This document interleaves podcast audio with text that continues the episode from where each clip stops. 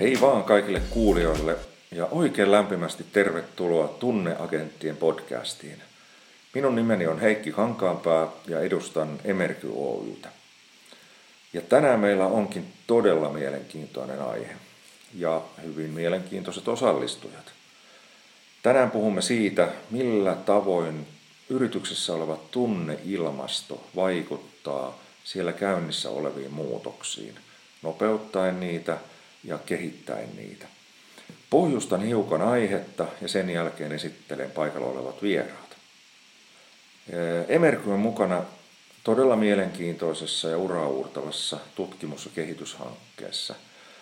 Tämä kehityshanke käynnistyi vuoden alussa ja siinä on mukana 2 muutoksessa olevaa yritystä.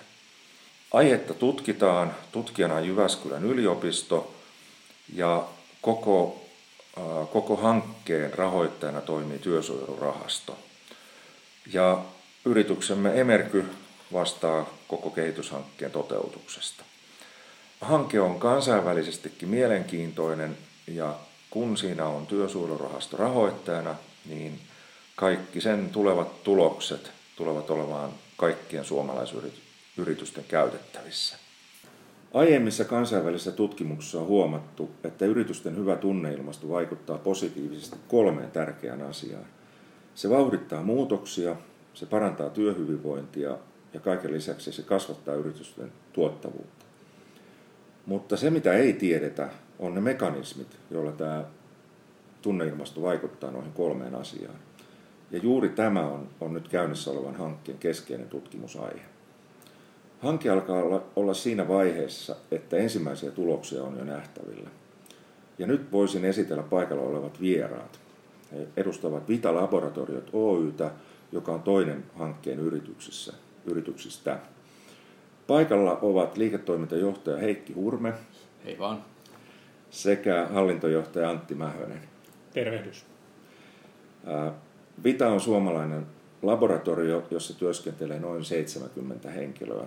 Se tarjoaa kattavasti labrapalveluita niin kliinisellä puolella kuin myös ympäristötutkimuksen puolella. Mutta mennään itse asiaan. Mikä sai Vitan lähtemään tähän hankkeeseen? No meille esiteltiin tätä mahdollisuutta ja se, mikä meitä niin kuin,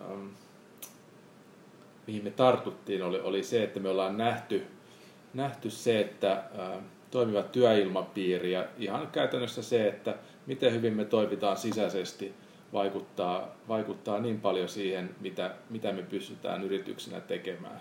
Ja tämä hankkeena oli sellainen, että me ajateltiin, että se syventää tätä, koska se tietyllä tavalla vie vielä sitä asiaa enemmän niin kuin henkilökohtaiselle tasolle tässä valmennuksessa. Ja sitten meitä vielä viehätti siinä se, että kun tämä on uutta ja tässä tehdään samalla tutkimusta, niin haluttiin olla mukana tietyllä tavalla tässä niin kuin uudisraivaajina.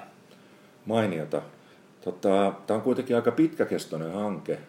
Alkoi vuoden alussa ja kesti puolisen vuotta, oli erilaisia työpajoja ja sitten harjoiteltiin siinä välissä, niin mikä tässä niin kuin viime kädessä kiinnosti ja oliko jotain, joka arvelutti?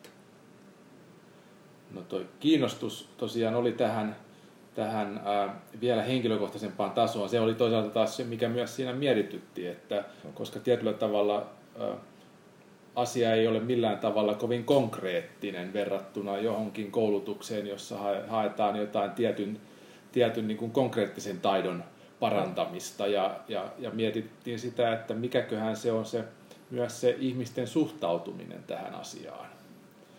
Mutta onneksi suhtautuminen on ollut erittäin hyvää ihan ensimmäisestä työpajasta lähtien ja mehän ollaan tässä sitten myöhemmin seurattu tilannetta ja tutkimustuloskin on kertonut siitä, että tämä on koettu positiiviseksi. No mikä sitten on ollut parasta koko tässä hankkeessa?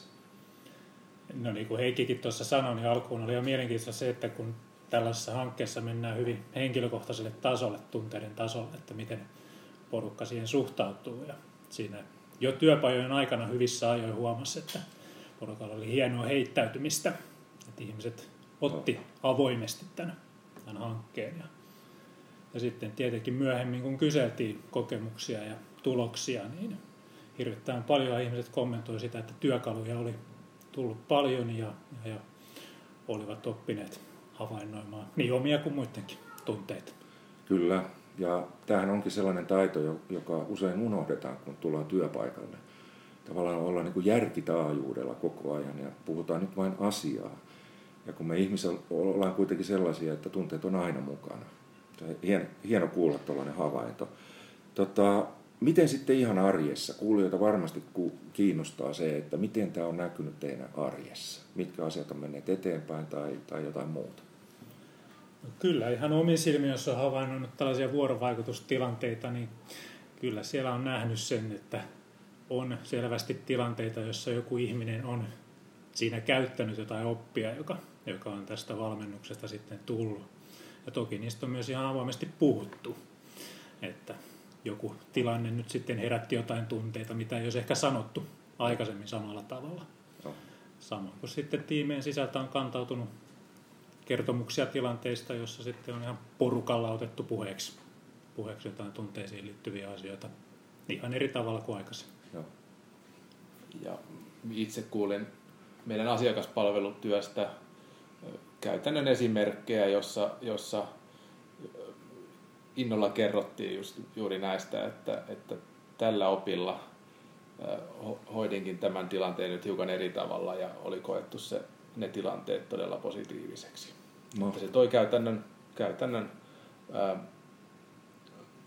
käytännön parannusta asiakaspalvelutyöhön.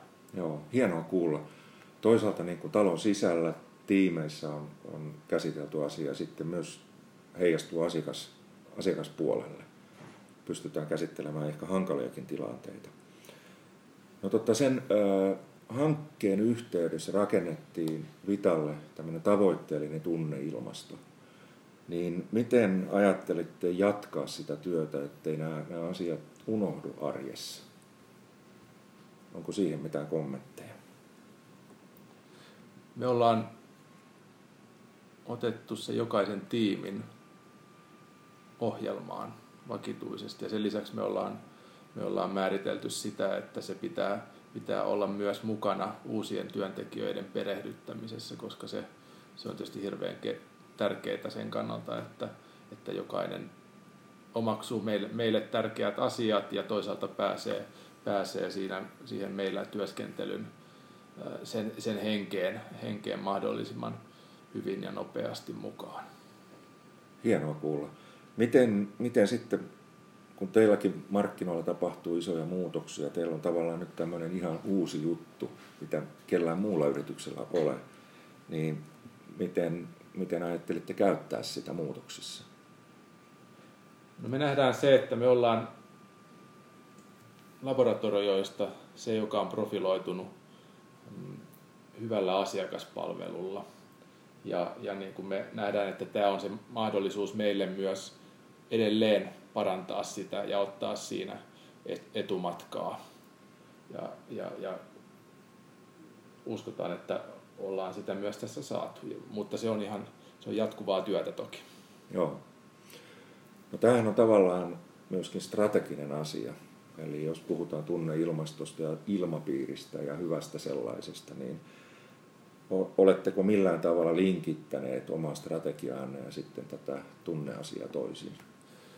No, jos nyt ihan ylätasolla puhutaan, niin meillä on tällainen 3M, myynti, markkinointi ja maine, joka on yksi neljästä strategian keskeisestä osasta. Ja kyllä se mainepuoli, se on meille hyvin keskeinen ja se on linkitetty juuri itse asiassa äskeisen kuvatunlaisesti siihen, että eli me halutaan, että meidät tunnetaan meidän erinomaisesta asiakaspalvelusta. Hieno kuulla. No, mä tiedän, että markkinoilla on aika paljon yrityksiä, jotka ehkä harkitsee tätä asiaa, empivät vielä, niin mitä sanoisitte heille?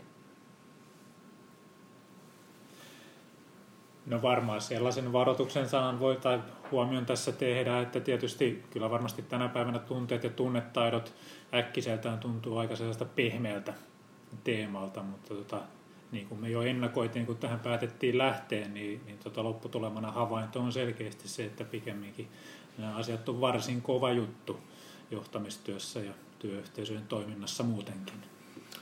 Onpa hieno kuulla. Ja voisin omasta puolestani vielä lisätä, että vaikka me Vitana ollaan oltu tässä edelläkävijöitä, niin kyllä tähän vielä mukaan ehtii. Hyvä. Sitten jos kysyy vielä sellaisen henkilökohtaisen kysymyksen, olette olleet molemmat kaikissa näissä työpajoissa mukana ja harjoitelleetkin aktiivisesti, niin mikä on ehkä sellainen oppi tai oivallus, joka teille on henkilökohtaisesti syntynyt?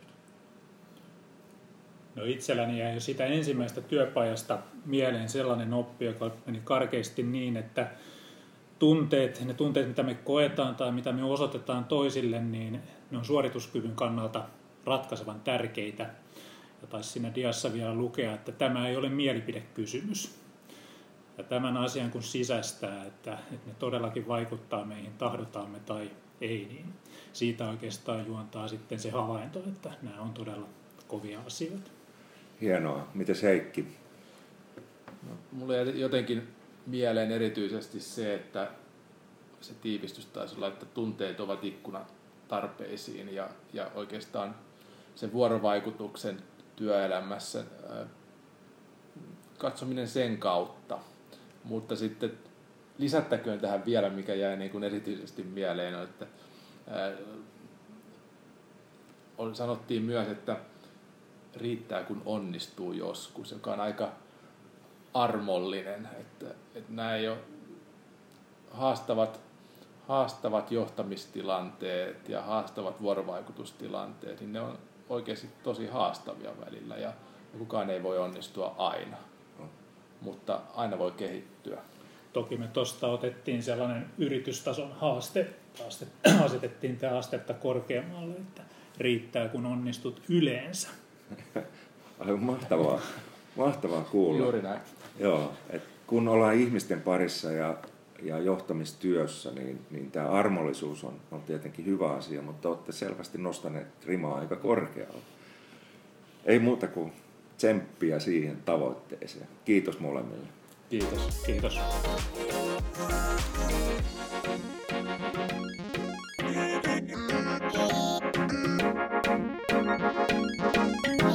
Kiitos.